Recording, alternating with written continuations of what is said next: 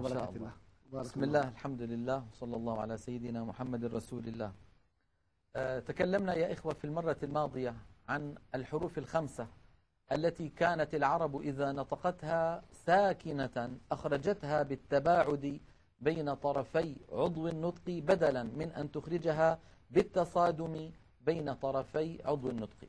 يعني قلنا بأن العرب بدل أن يقولوا أب إذا سكنت الباء يقولون أب أب فيخرجون الباء بالتباعد بين الشفتين لا بالتصادم بينهما دون أن يصاحب ذلك انفتاح للفم لأنه لو صاحبه انفتاح لانفتحت الباء باء ودون أن يصاحب ذلك انضمام للشفتين لأنه لو صاحب ذلك انضمام للشفتين لانضمت الباء بو ودون أن يصاحب ذلك انخفاض للفك السفلي لأنه لو صاحب ذلك انخفاض للفك السفلي لانكسرت الباء بي أب نعم سيدي. نحن إذا القلقلة عندما نتكلم عليها عن الحرف الساكن. نعم. وليس الحرف المتحرك, المتحرك. ولذلك ننبه تنبهون على هذه القضية. نعم. يعني حتى لا يتحول الحرف من كونه ساكن نعم. إلى حرف آه، متحرك. نعم يا سيدي. بارك الله نعم. الله يحفظكم.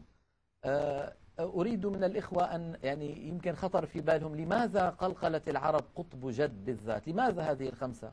لماذا لا تقول العرب أس في السين ولا يقولون أع في العين؟ لماذا هذه الخمسة بالذات؟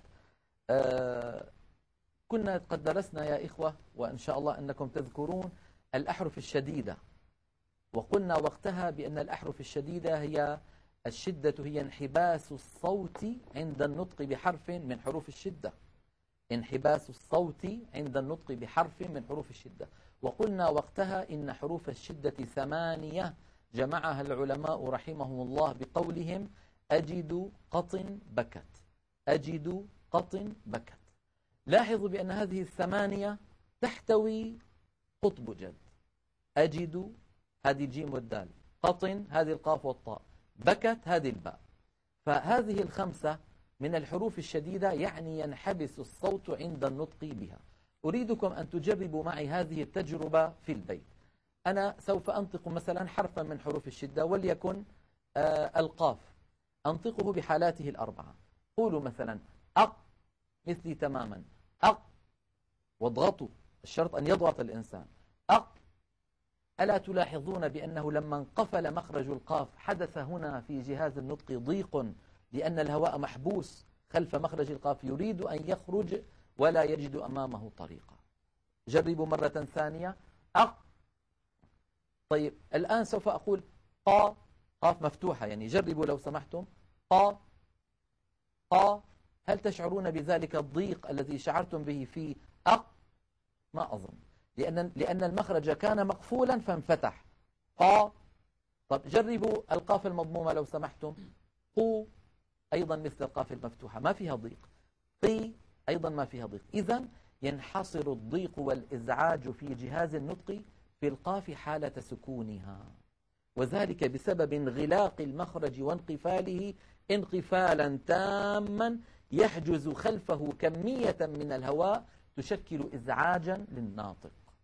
هذا الذي يفسر لنا لماذا قلقلت العرب قطب جد ولم تقلقل مثلا الشين. لم تقل العرب أش؟ لأنه لو كانت ساكنة أش.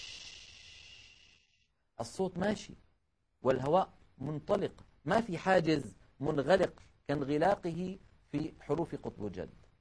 إذا هذا الذي يفسر لنا يا إخوة لماذا قلقلت العرب هذه الخمسة بالذات؟ ولماذا قلقلتها في حالة السكون دون الفتح أو الضم أو الكسر؟ فقط في حالة السكون. لأن الإزعاج والضيق في جهاز النطق يحصل فقط كما جربنا الآن في حالة سكون هذه الخمسة. هنا يبرز سؤال ولعله دار بأذهان بعضكم. قلت منذ قليل إن حروف الشدة ثمانية أجد قط بكت. وأن هذه الثمانية عبارة عن الخمسة قطب جد زائد ثلاثة أخرى التي هي الهمزة من كلمة أجد والباء والكاف والتاء من كلمة بكت. والإزعاج الذي تكلمت عنه في حالة السكون أيضا موجود في هذه الثلاثة بدليل أني أقول يأتون مثلا يأ يأ عند نطق الهمزة الهمزة الساكنة أشعر بنفس الضيق الذي شعرت به في أق وعند نطق الكاف أت أت التاء أيضا أشعر بنفس الضيق. فلماذا لم تقلقل العرب الهمزة والكاف والتاء كما فعلوا في قطب جد؟ طالما أن العلة واحدة. هذا سؤال. الجواب على هذا السؤال يا إخوة أن الهمزة كان للعرب طرائق شتى في التخلص من شدتها. فتارة يبدلونها فيقولون يؤمنون بدل أن يقولوا يؤمنون. وتارة يسهلونها فيقولون أنذرتهم بدلا من أن يقولوا أأنذرتهم. وتارة يحذفونها فيقولون من السماء بدل أن يقولوا من السماء. تلك الطرق العديدة في التخلص من الهمزة في لغة العرب أغنت عن قلقلتها. لذا لم تقلقل العرب ولم يصلنا كقرآن متلو همزة مقلقلة. يعني لا يصح أن يقول القارئ يؤمنون هذا لا يصح. أما الكاف والتاء يا إخوة نعم فيهما انحباس. أك أك في الكاف والتاء. لكن في هذين الحرفين صفة قامت مقام القلقلة في قطب جد في التخلص من شدة هذين الحرفين ألا وهي صفة الهمس. حروف الهمس كما مر معنا فحسه شخص سكت. لاحظوا في كلمة سكت الكاف والتاء.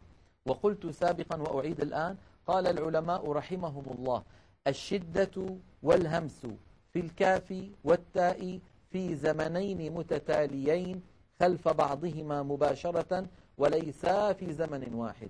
لأنه يستحيل على الإنسان أن يأتي بانحباس الصوت وجريان النفس في الزمن نفسه وإنما هما خلف بعضهما. هكذا. أك أك ففي قول أك هذا الانحباس هو الشدة.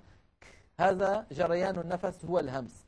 وفي قولنا أت أت ولو آه، يعني أعدناها بالبطيء أت هذا الانحباس هو الشدة. نفس هذا هو الهمس في التاء.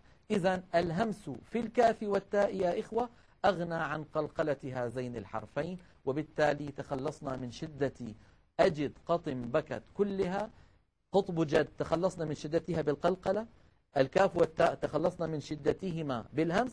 أما الهمزة فتخلصنا من شدتها بالنقل والحذف والتسهيل والإبدال إلى غير ذلك من الطرق التي كانت العرب تفعلها تفعلها. أرجو أن أكون قد وفقت لبيان هذا الأمر إليكم وإن كان هناك أي استفسار فنحن على استعداد لتلقي استفساراتكم بالطرق التي ذكرها فضيلة الشيخ محمد وصلى الله على سيدنا محمد وعلى آله وصحبه وسلم. شكرا للدكتور أيمن. هنا